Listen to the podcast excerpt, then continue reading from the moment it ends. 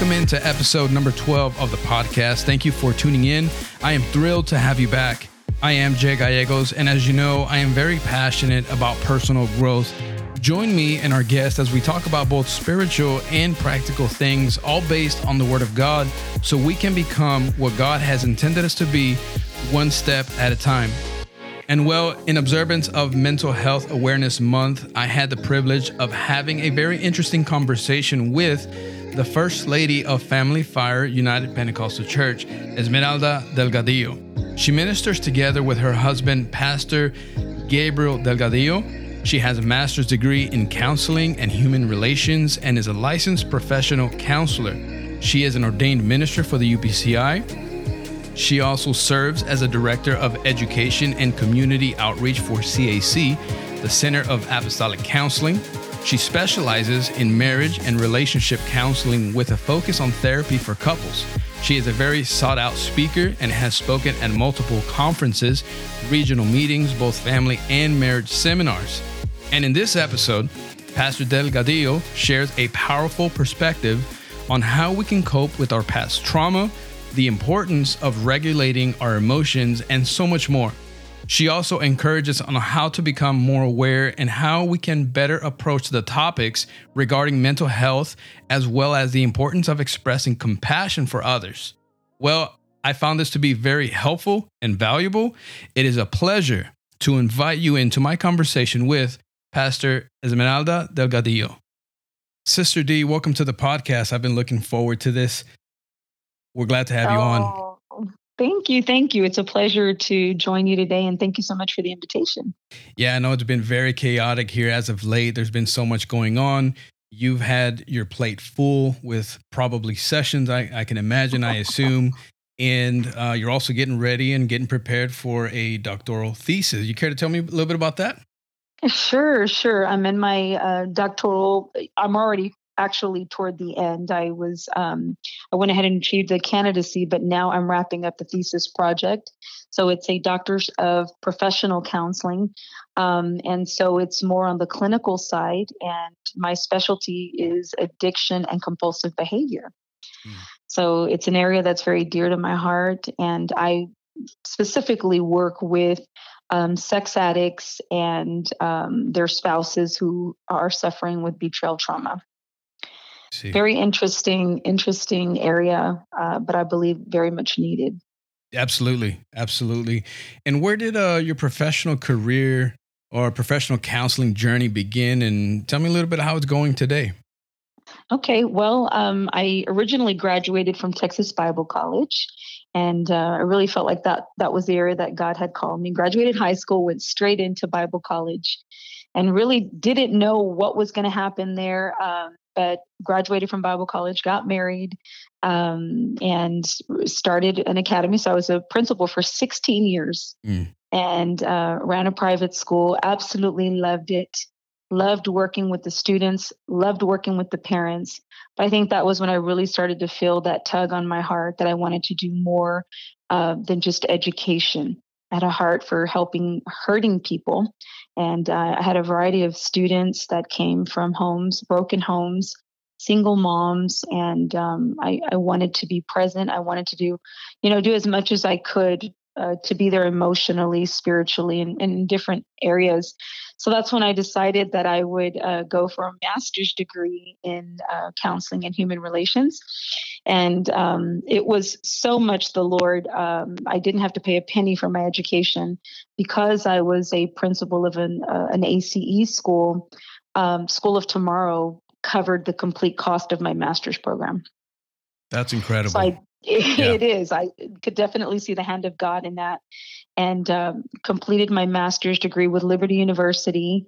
And of course, that was not the professional route. That was not sufficient enough to complete the Texas state requirements for a licensed professional counselor. So I went ahead and decided, at that point that maybe I would just pause a little bit and do pastoral counseling. So that's what I did. I started to see members of the church and offered pastoral counseling, and stuck to that, that area. I did not go outside of those guidelines, and I had to stay in things that I could navigate with and didn't use methodology or anything that was outside of my scope of professionalism or, you know, what I was allowed to do and what I wasn't allowed to do. But then I said, you know what, I think I want to go for it. So I started to pick up classes at the Houston Graduate School of Theology and went ahead and did what I needed to do to go ahead and sit for my state exam.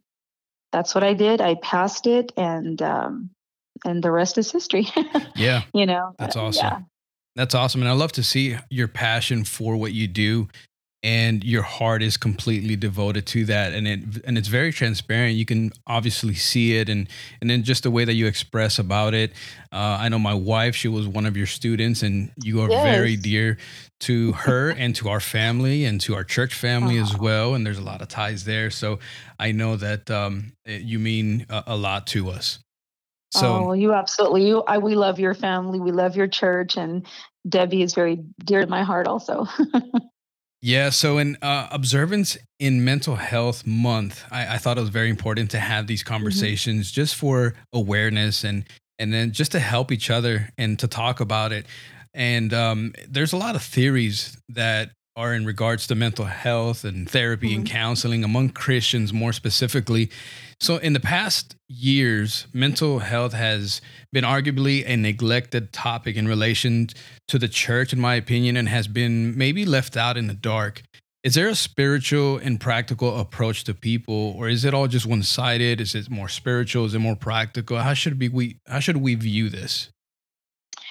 Well, I think for many years now, there's been a lot of stigma surrounding mental health and mental illness. Right. So, you know, as a professional counselor, and I've had lots of people that ask me, well, what's the difference between, you know, pastoral counseling and professional counseling? And there is a difference because, you know, I think pastors are our frontline people. They're the ones that, you know, are people will approach first with their cares, you know, with the things that they're going through in their life. When they have a crisis, they go to their pastors first. And we are not here to take in any way a pastor's place. That's not our job as professional counselors. We want to assist them. We want to be there to be a support system for the pastors. And so in pastoral counseling, the pastor is going to approach things from a biblical-based approach, a biblical-based worldview, and they're going to maybe help, you know, their constituents, their saints, navigate through spiritual themes, you know, and there are some things that are spiritual, but there are also some things that are their illnesses, their mental illnesses. There's neurobiological things going on. There's organic things that are going on. And as professional counselors that, you know, that have had the education, that have had years of schooling, they've passed their licensing exams, and they've done the work, and they're equipped to be able to point those things out, to be able to look at those things and maybe provide relief in certain areas, and where pastors are trained in those areas of spirituality. Yeah. So there are differences. And again, we're not here to take away from that. You have licensed professional counselors that are apostolic, which is a great thing, because not only do they have the biblical worldview, but they also have the professionalism, the schooling behind it. Right. So really, you're getting the best of both worlds. And so I'm excited about that, because I'm actually the director of education and community outreach for the Center for Apostolic Counseling, which is an amazing network, because all of our clinicians are they're licensed professionally by their state, which means that they're held to a different standard and ethical guidelines of their state, and they're held accountable ethically and spiritually to the Word of God. Right, right. Okay, so we have, you know, therapists that are filled with the Holy Ghost that can speak to both the spiritual and the mental and the emotional aspect of a person's health. Absolutely. Would you say that there is a specific line that you would draw between maybe, and I know this can be very, very broad, but Is there a line between saying, well, we can address this with pastoral help, and then from here forward, there's a threshold where it's professional help required? Yes, if you have somebody who, and this is something that I think we definitely need to look at, address.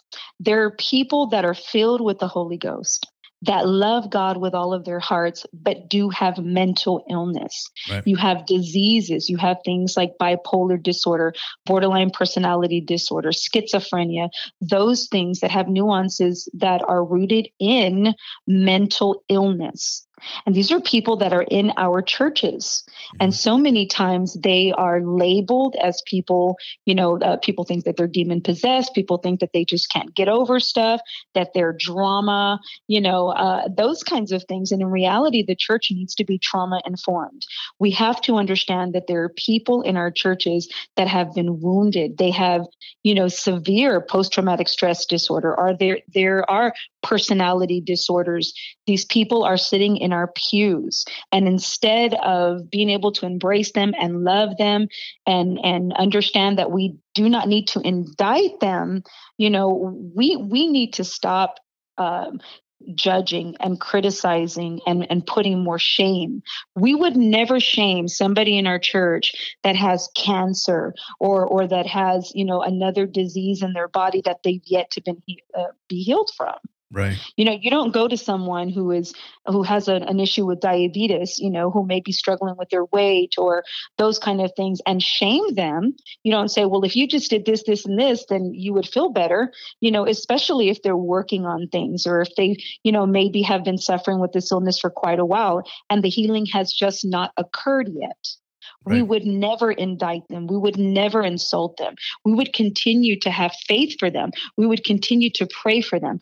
Why do we not have that same approach with mental illness? Right. Do you feel that it's a lack of awareness maybe on the church part in general? Because we're so quick to draw sometimes, and it's just natural inclination, natural human instinct at times. Is it just lack of awareness or just? I believe so. Yeah. I do believe so. And I think it's fear sometimes, because we don't know what to do when we have, you know, those kinds of individuals in our churches. And that's why we need to be trauma informed. That's why we do need to educate ourselves.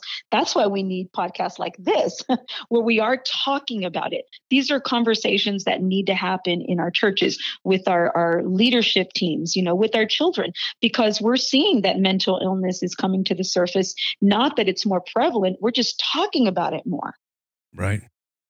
You know, we're removing the stigma, and we're saying, hey, just because someone suffers with this doesn't mean that they're not part of the body of Christ, doesn't mean that they're wrong, because you know what? God doesn't make mistakes. Right. Absolutely. He does not make mistakes. And if somebody is suffering from mental illness, we need to do the best that we can, you know, to show compassion, because that's what Jesus would want. That's who Jesus is. Absolutely. We're uncomfortable sitting with people, you know, sometimes when they're in a moment of despair. You know, I've heard people say from the pulpit, you know, if you're depressed, you just need to get over it. And we do not for one moment minimize the fact that prayer works and that God can heal us. But there are some neurobiological things, you know, that happen sometimes, and it can be very complex. Yeah. We don't always understand the kind of trauma and experiences and attachment wounds that people have when they walk into a church. Yeah. So I want to talk about trauma, but before we get to that point, you know, we are obviously very prayer-centered, faith-based, and I don't want this to be misunderstood by any way. But we of course encourage Bible reading, the scripture, the memorization of scripture, but sometimes just simply repeating, for example, the joy of the Lord is my strength, or it's simply not enough sometimes, and you need the next step. Are we responsible for taking the next step beyond just simply scripture to help mitigate what we're facing? How do we approach that? Well, if you can imagine that, if we hold on to the scripture, it's something that we mentally embrace. Well, what if you have somebody who has, difficulties really processing things mentally? Going back to what I was saying earlier, when we think about these occurrences that happen, such things as trauma. Trauma is something that is trapped in the body, and sometimes the body, the nervous system, is so dysregulated that we can't mentally absorb anything. It's impossible until we regulate those other systems, until the body and the nervous system are calm enough to be able to process those things. Or maybe there are, conflicting things going on in the mind. And so being able to really process the word of God and think about those things. Sometimes people need to be on medication and we indict them for it. Why do you need to be on medication? You just need to trust the Lord. Well, if I can't calm my mind, I won't be able to process the word of God. Right. Again, we do not indict people who have high blood pressure who are going to need to be on medication so that their blood pressure can be stabilized, so that they can be healthier, so that they can have the strength and the wherewithal to change those things in their lives that they are responsible for. With your experience and the things that you've seen, how have you seen maybe mental health or mental illness create limitations in our faith and our relationships? I think that sometimes when there are attachment wounds in childhood or severe trauma, we all develop a filter that we use, in how we approach relationships. For example, if a person in childhood has had attachment wounds and they have not been shown or expressed love or have received love, or were given love, that bleeds over into every other relationship in their life. I often tell people the very first love affair we ever have is with our parents. It's not with God yet, because we're babies, we're children. So we don't know about, how to approach those spiritual things yet. So how do we embrace spirituality? It's through the relationship that we have with our parents. My dad loves me. I love my dad. My dad shows me love. I show my dad love. There's that reciprocation. The same thing with mom. So you can imagine a person who doesn't receive those things in childhood grows up, and as they begin to know God, guess what filter they're going to use? They're going to use that filter of how they learned attachment, what they learned about relationship. So a lot of times when there's those wounds or there's trauma and they look at God, they want to connect with God, but they have those trauma responses even to the things of God. So you can imagine this person walking into a church and we're trying to pray them through to the Holy Ghost. And we just, we're all over them, right. And sometimes we're looking at them and, we're thinking, come on, you've just got to try harder. You've just got to call on his name. Well, that's wonderful for you and I. And maybe we have no problem being vulnerable and transparent with God. But for a person that has trauma, for a person who doesn't know if they can trust, is trying to open up to God. And sometimes it's difficult. Sometimes there's fear. Sometimes, you look at the trauma responses in a person's life and you have, the fight response, you have the flight response, the freeze response, the submit shame response. So there's all these responses. And here we are, trying to reach out to people if we don't have an understanding that not everybody is going to come to God the way that we expect them to, and we push them, we could be re-traumatizing them. Right. So does, can those things, can mental illness or mental wounds affect the way that we receive love from God, the way that we give love to God? Absolutely. When it comes to the church, I'm just kind of curious as you were speaking with that, how do we differentiate, or how can we better approach that and say there's something deeper here versus, well, it's just somebody that's just maybe a bit disconnected or maybe uninterested? How do we differentiate that? I think, first of all, we have to educate ourselves. So I think psychoeducation, I think we need to have the heart of Jesus. You look at 2 Corinthians 1:3-4, it says, praise be to the God and Father of our Lord Jesus Christ, the Father of compassion and the God of all comfort, who comforts us in all of our troubles so that we can comfort those in any trouble with the comfort we ourselves receive from God. Right. So I think that we have to take responsibility by being transparent. Yeah. If we have to be able to recognize that, you know, if you've ever struggled with depression, you know, with anxiety, sometimes we're very reluctant to share those things, to say, you know, at one time I remember that I did have suicidal ideations. And of course, I'm not talking about just throwing your stuff out there, but I'm talking about really giving witness and testimony to how God heals us in those areas. Yeah. And sometimes we're very reluctant and ashamed, and we would never share those things. But according to his word, you know, God is a God of compassion, and he comforts you so that you can comfort others. Absolutely. When it comes to fear, anxiety, and depression, and these types of emotions, we tend to hide them. Is that something that you see quite frequently? We tend to hide these emotions, or we're taught maybe early on just by the way that we live or the way that we grew up, where we stuff things down and we just carry them with us. And for example, like you mentioned, you know, depression, maybe not everybody's open and willing to admit it or be transparent. With anxiety, maybe people feel a little vulnerable in private or maybe even shameful in public. But is that something that is common to where we stuff things down and we just tend to carry them with us as we go along life? Yeah, I think that we all have that, that sense, that mask that we wear sometimes, you know, because nobody likes being vulnerable or transparent. It's not fun. And I'm not saying that we should be open and transparent and vulnerable to everybody. I think that we should be vulnerable to God and transparent to God. And when we look to God, I think this is very important. When we look to God, and especially because the times that we are living in are very dark, but when we look to God and we can see him and keep our eyes on him, then I think that we see light, and he shines a light in the darkness, and we're able to see the resources and the people that he's provided for us to be a support system. And so sometimes there are people who there is a certain sense of anxiety that is very normal. You know, a certain measure of anxiety keeps us, you know, on our toes and pushes us to do better. Okay. Mm-hmm. And it's also our nervous system that sends off these little bitty red flags that lets us know that we're in danger. But there are, you know, there are certain instances where the anxiety can become debilitating. You know, if it's stealing our sleep from us and we're not able to function, we need to reach out. No matter who you are, we need to reach out. The same thing with depression. You know, sometimes there's a spirit of despondency, and you'll look throughout the Word of God.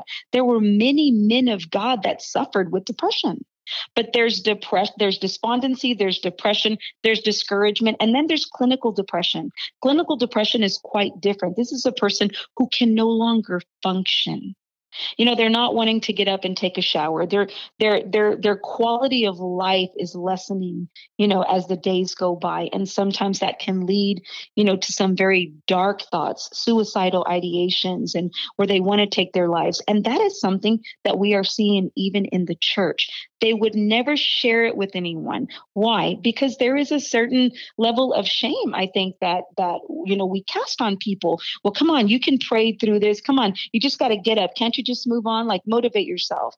And again, if we're not careful, we don't understand that sometimes there are chemicals in the body. There's certain levels that we are not producing, and we need help, and medicine needs to come in, and we should not shame people for that. Yeah. You know, so I do think that we need to be aware, and we need to speak up. We need to speak up. But as a church and as people of God, as brothers and sisters in Christ, we need to make space for people to do that. Yeah. How dangerous can that be, being that someone carries so many different things and emotions, and they're not really vulnerable enough, or they're not willing to express them?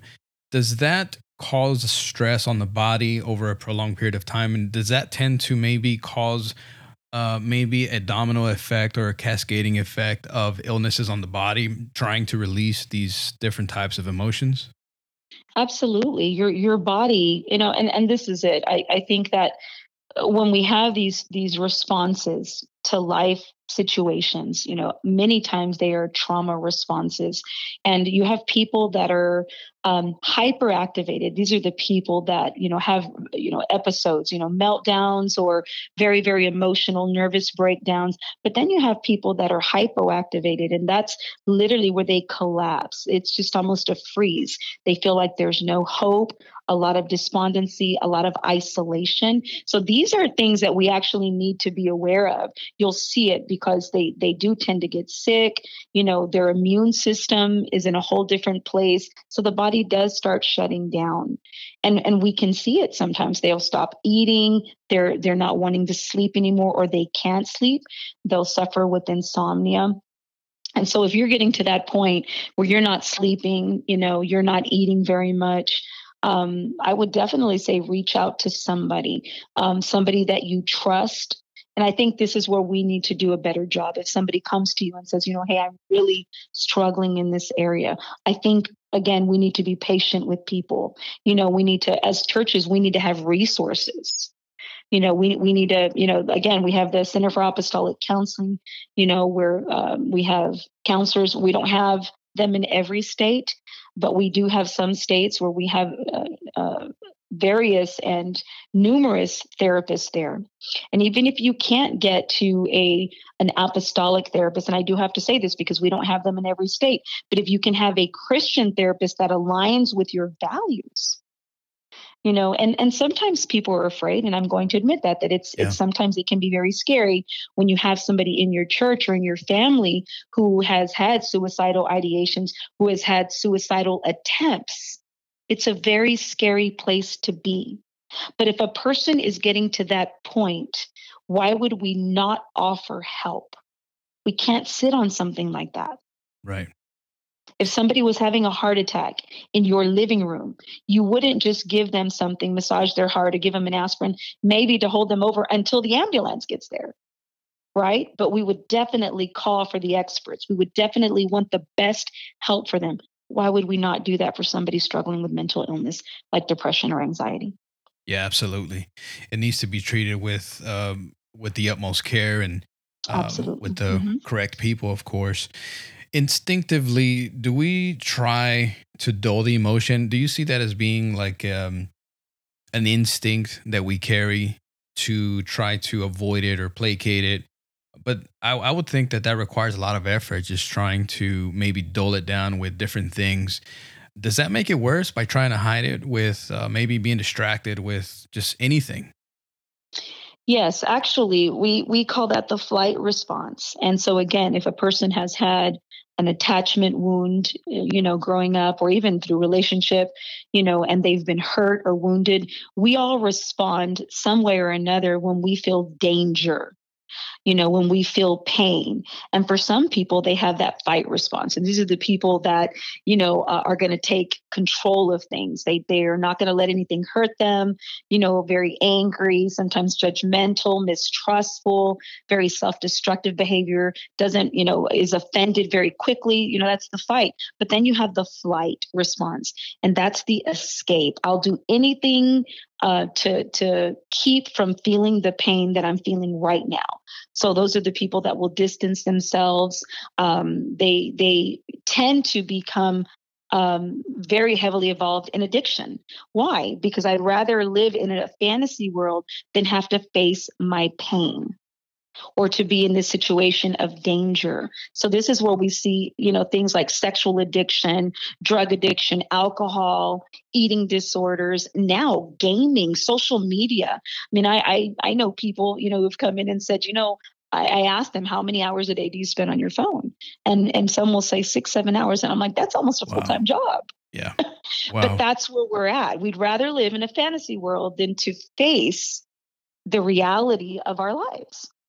Yeah, when it comes to trauma and depression, everybody deals with it differently. It may not be, maybe not everybody's up to date with how to deal with certain things. And if we're carrying things around, it shows up in different ways. And one of those, like you mentioned, with the body, we start feeling ill and sick, and maybe it leads to a heart attack, for example. Mm-hmm. But what are some other ways that trauma tends to show up for different types of people? Well, like I said, I think sometimes people freeze. These are the people that maybe set goals and they, you know, if somebody says something to them, you know, they freeze or they feel like, you know what, I'm a total loser. I can't do this. And so they're frozen. They're terrified. These are the people that live their lives in total fear.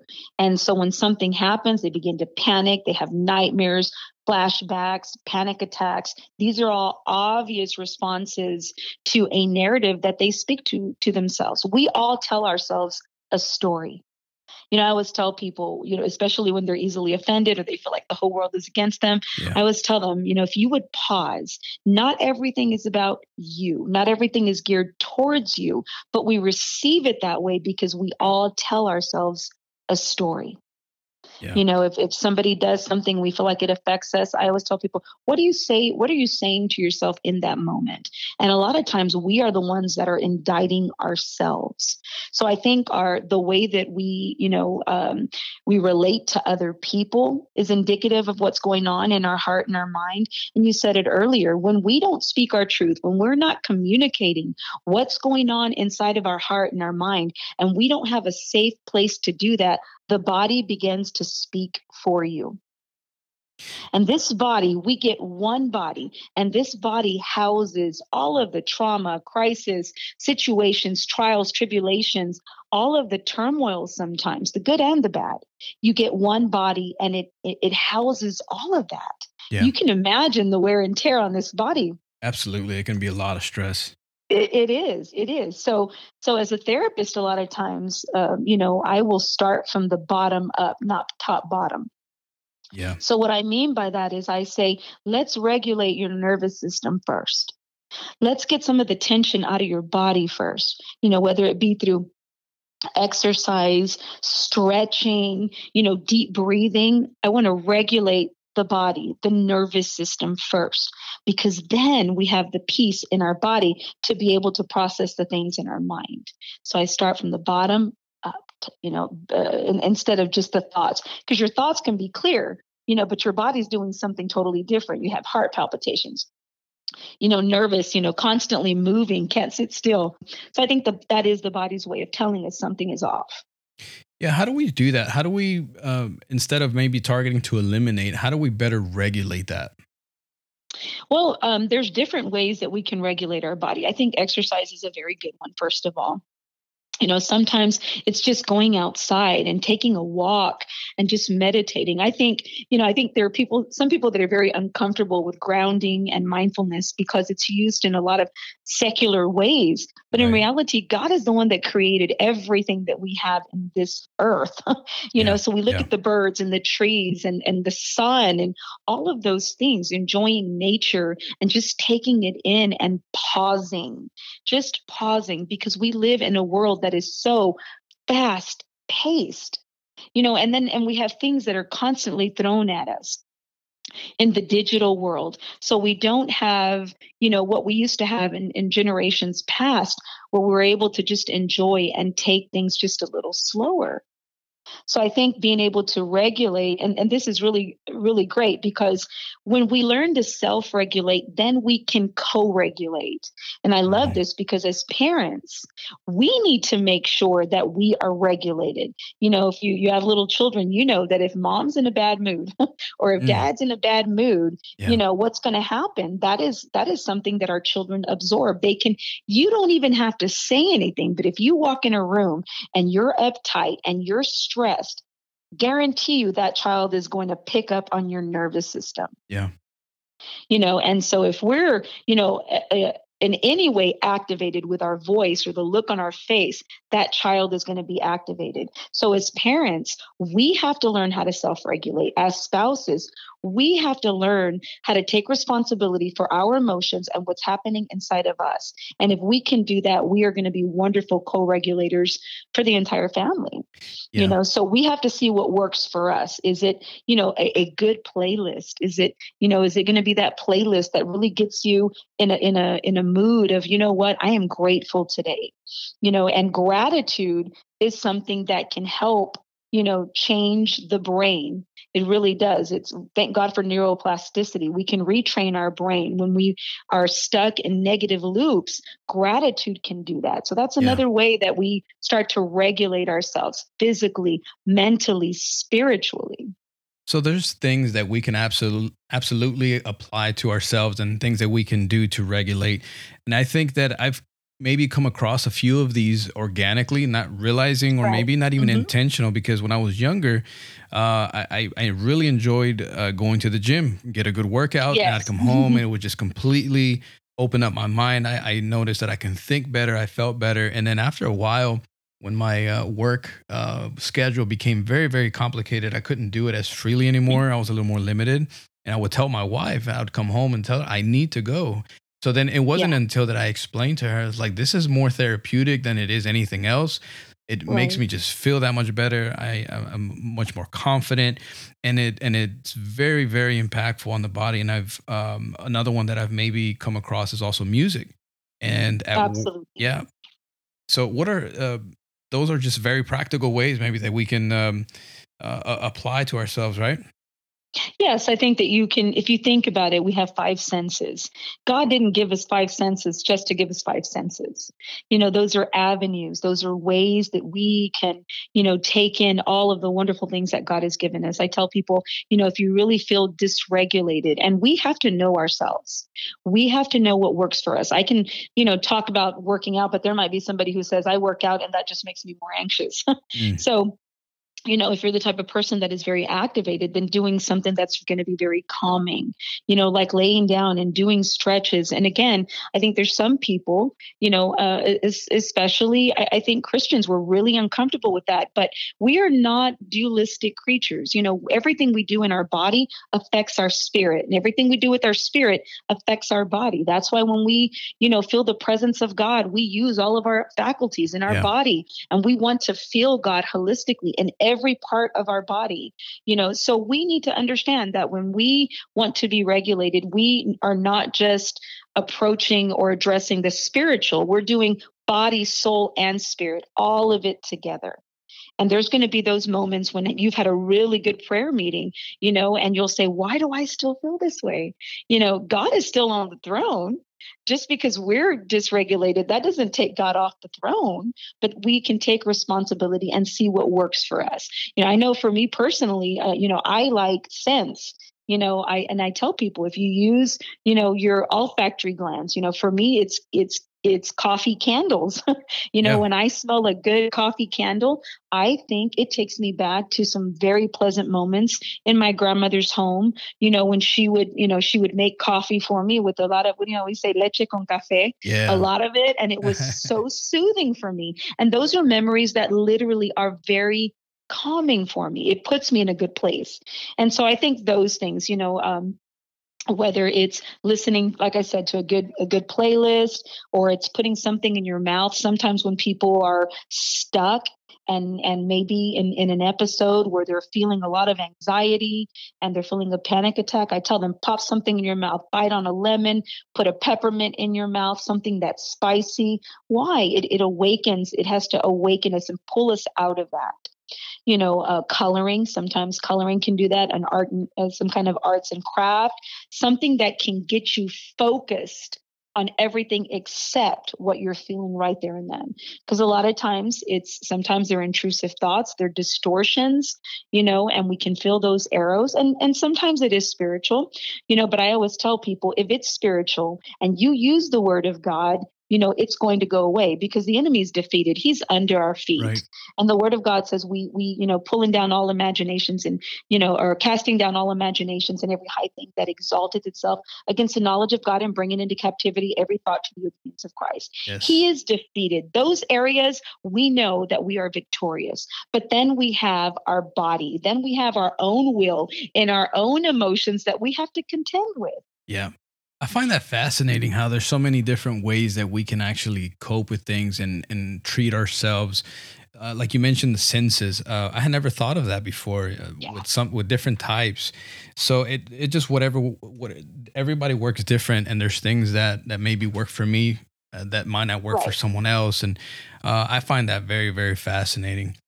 And do you find that maybe dangerous whenever we start leaning the other way? For example, like if someone's feeling very anxious and depressed, and without even knowing, without being aware, maybe they'll reach over and grab a box of cookies or the ice cream and the food and the comfort foods, I guess, in general. Mm-hmm. And then that leads us to a whole nother area of negative effects and negative emotions, you know, and it starts a domino effect. And from there, is that a dangerous line that we come close to?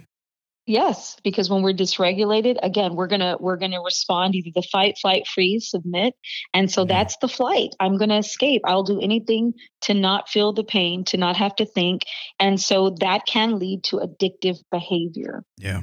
And so we can have a food addiction. You know, I tell people who, you know, sometimes addictions will come in pairs. It's not usually going to be one thing, because once we lose control, we lose control. And so we start developing relationships with these things that we use to medicate. And with food, sometimes we can have a relationship with food. Instead of going to people, instead of talking to people, instead of looking for help, we find solace in food.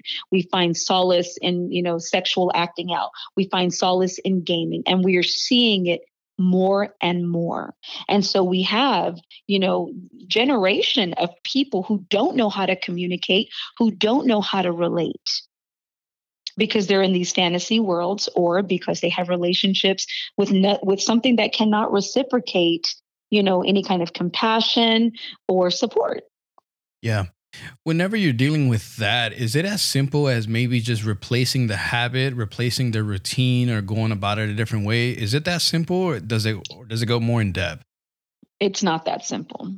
It's never just about, you know, why the food, or, you know, why the drugs, why the alcohol, why the pornography. It's never just about that. It's what's the pain? Mm. What's the danger that you're sensing? What's the pain that you've been running from? Those are the things that we need to address. And that's what I would like, you know, people to really think about. If you're in pain, if you've been dealing with something for many years, or even if it's something that's current, look for help. Talk to somebody that you trust. Yeah. Because there's a lot of people that are walking around in a lot of pain, and they're used that's been the way that they have functioned for many years. You know, and so we're starting to see that for some people, it's been unbearable. And here we are in church. You know, many of them are sitting in our churches. Some of them are not, but many of them are. We have to create a safe space in the church to be able to minister, first of all, and then to love and support and extend compassion. Yeah. Would you say that we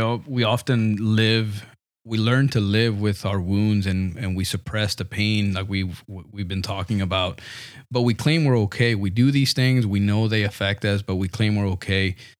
So how do we manage the triggers that tend to maybe strike the behaviors and the negative behaviors? How do we manage the triggers, and how do we become more aware of those? I don't think that we can manage the triggers. I think when the triggers happen, those are symptomatic. I think they point to something that's deeper. And, you know, it's one thing when you've already addressed those things and you've already talked about them, then you can start. And then there is a certain process that we use as therapists to help people to identify triggers, but we don't ever just want to manage them, because if we're managing them, then what we're doing is just kind of functioning in this cyclical behavior. Yeah. And that's what people have learned to do. They've learned to put a Band-Aid on it. And we cannot do that, because we might think in our minds, well, I have a handle on this. I've lived like this for many years. It is what it is. I hear that a lot, right? Yeah. But the truth is, if we don't take care of it, that does spill over into the next generation. And there is such a thing as inherited family trauma. Mm. Your trauma becomes your children's trauma. And maybe it's not the same situation as some of the things that may have happened to you in your life, but the emotions are going to be the same. Right. You know, if you have a parent, you know, who has dealt with anxiety and depression and anger and all of those things, they spill over, and your children will absorb those things. And then we wonder why does my kid have this attitude? And again, I'm not indicting parents, but what I'm saying is we've got to take responsibility for our own stuff. Don't just put a Band-Aid on the triggers. Let the triggers serve as an alert, a red flag. Something's going on here. Why am I responding this way? What is the narrative that I'm telling myself about what's happening right now? Yeah. So what I'm getting from this is that healing is at the very root of how we have to approach this. And healing, I mean, obviously there's power in healing, and healing from our past wounds and healing from those things. And would you say maybe some of the baby steps in doing that is simply coming out and talking about it? Yes. I think, finding somebody that you trust. And obviously, again, there's some things that are very, very heavy, very, very painful. So we don't just want to go around talking to just anybody. Go to your pastor, if you know that there are some things that you don't want to just share and put out there, because it is vulnerability. It is transparency. And those are, we don't want to expose ourselves to everybody, those parts of our hearts and our souls that have been wounded and traumatized. I encourage you to go to your pastor. And hopefully, I know that there are many pastors, and I'm very proud because I think there are many of them that are becoming trauma informed, that are opening their churches to counselors and, saying, hey, it's okay. Will you come and explain to us? Will you come share with us? Will you come educate us on these areas? And so if you have a pastor that is support, go to your pastor, and even if you don't think that he is, I thank God for our pastors. And I think most of them do make space for people to share. Yeah. But I think the first thing is being able to, say that you're ready to give those things, first of all, over to God. And there is a body. That's why we have the body of Christ. When we go to God, all of a sudden we realize that we were wired for connection and relationship. Right. So fortunately, with this topic, not everybody deals with these types of things. Back maybe when I was younger, I would think, why are you considering suicide? I didn't understand it, and I would ask myself, and maybe I had a problem with just simply understanding how somebody would fall into depression and not want to come out of the room. And everybody expresses empathy and compassion differently, especially in the church. We deal with the community. Everybody comes in with some type of brokenness, whether they admit it or not. We're all there with something that we carry, even the ones that are most from top down across the board. We all have something that we're dealing with. And how do we better demonstrate empathy and compassion when maybe we all express it differently? I think we have to stop being uncomfortable with grief and sadness and sorrow.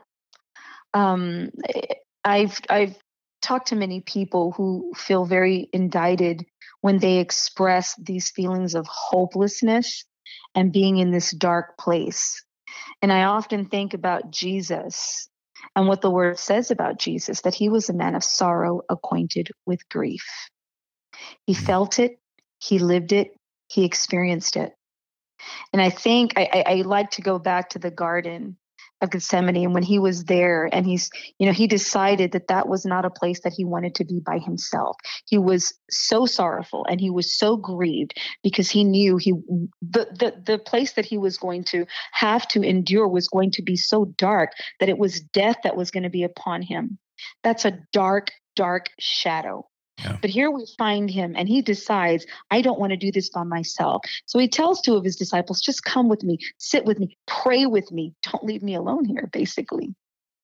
And although they fell asleep, I think it speaks to what we need to be able to do for each other, and that's be present even in the pit.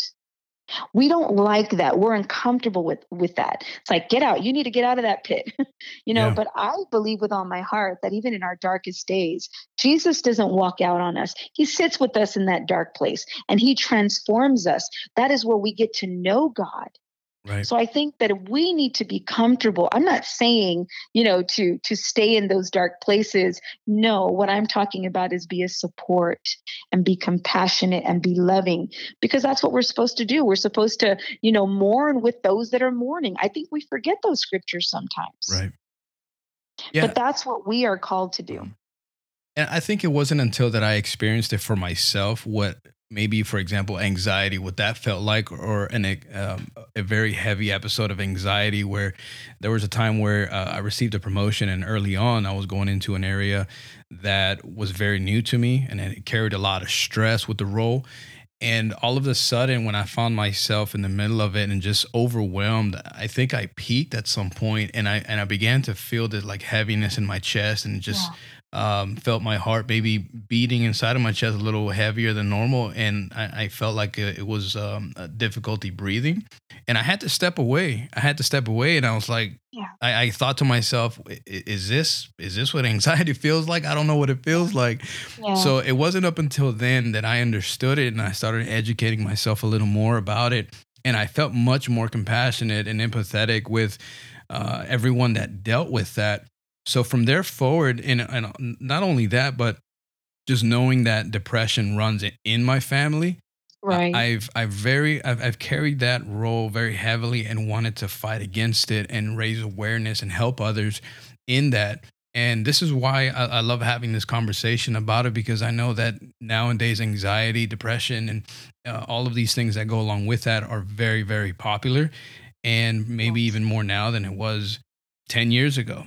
I'm not the professional, you are, but I would make that assumption. And we see that it's popping up a lot more, and people struggle with that so much. So I really appreciate everything that you're doing.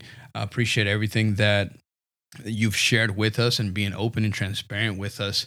And there was something that I wanted to ask you, because young people hold a very, very special place in my heart. Early on, I was a youth pastor, and even till now, I work with young people, and I feel that once you're a youth pastor, you're always a youth pastor. But do you feel that the presence is more important in the lives of young people than relevance when it comes to the healing process? Yes. Yes, I think this goes back to what I was saying, is that we definitely need to make space. I think that we have a generation of young people that are extremely lonely and extremely disconnected.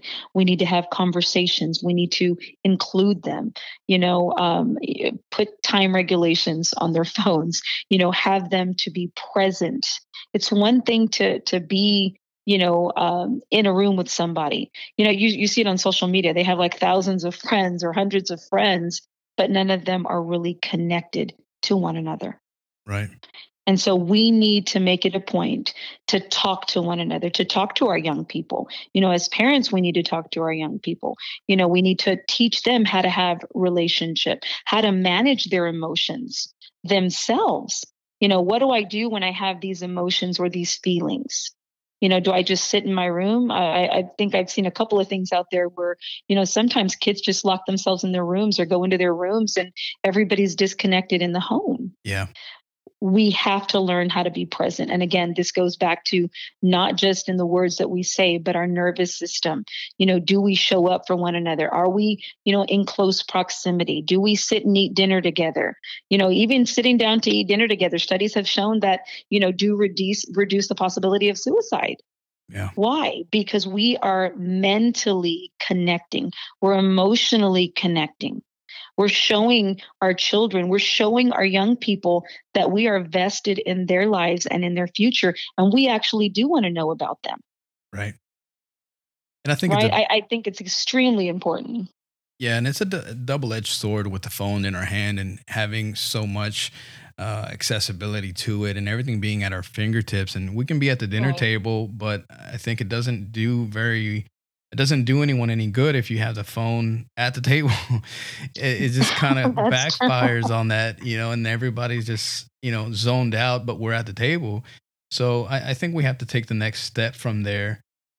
Maybe being a little more aggressive with that. And maybe what we've decided to do is have a basket at, away from the dinner table and say, okay, this is our area. This is our time. We're going to talk about it. And my wife and I, for our boys, we've, and they're still young. But we want to catch it early.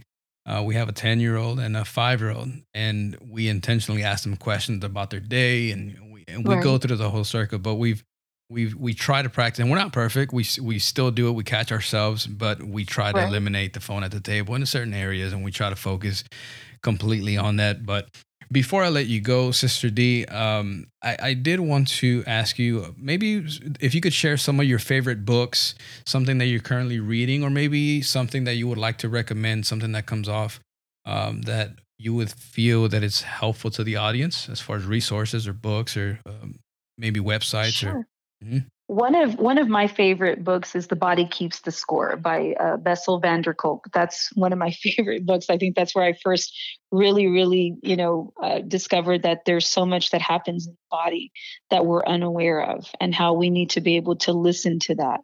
And so that's a very good one for anybody that's interested.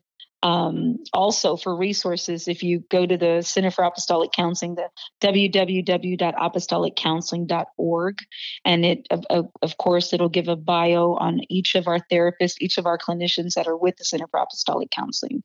And that is something that we definitely want people to be able to visit if, they're listening from different states, if there's anybody in their state. We have psychologists, we have master social workers, licensed professional counselors, LMFTs, and all of them are Holy Ghost filled, baptized in Jesus' name, apostolic clinicians. Awesome. Thank you for that. And thank you for everything you shared. Where can people connect with you on social media? Where do you spend more time these days? I'm on Facebook quite a bit. Okay. I usually I'm on there, and sometimes I will post, and they can look me up on my professional page, Esmeralda Delgadillo, LPC. And so I'm on there, and they can message me through that avenue, or they can go to, again, the Center for Apostolic Counseling, and there's a number on there, and I will always get messages through there. Excellent. We'll put some of that in the description if you're okay with that. Sure. Where people can access that. And again, I want to thank you so much for taking time and helping us today. I feel like this is something that we can talk so much about and learn so much more. But I think we've taken a step forward in the right direction, at least through our conversation today. And I want to thank you for that. Well, thank you. I really appreciate you doing this. I think that this is going to bring some enlightenment and awareness to the people of God. And this is exactly what we need to be doing. Thank you so much for all the work that you do. Thank you for joining our conversation today. Don't forget to visit the links in the description below where you can connect with Pastor Gabriel and Esmeralda Delgadillo and see all the many ways they are helping others on a professional level. If you found today's podcast helpful, I would love to hear from you. In the description below, you will find the social media links where we can connect. Go ahead and subscribe so you don't miss out on anything. Also, you could help us reach others by leaving a good rating, a review, or sharing it on social media. That would mean so much to me. In the meantime, continue moving forward in the direction God is leading you. Continue taking steps closer in becoming who God has intended you to be so you can be impactful in every area of your life. God bless, and we'll see you on the next one.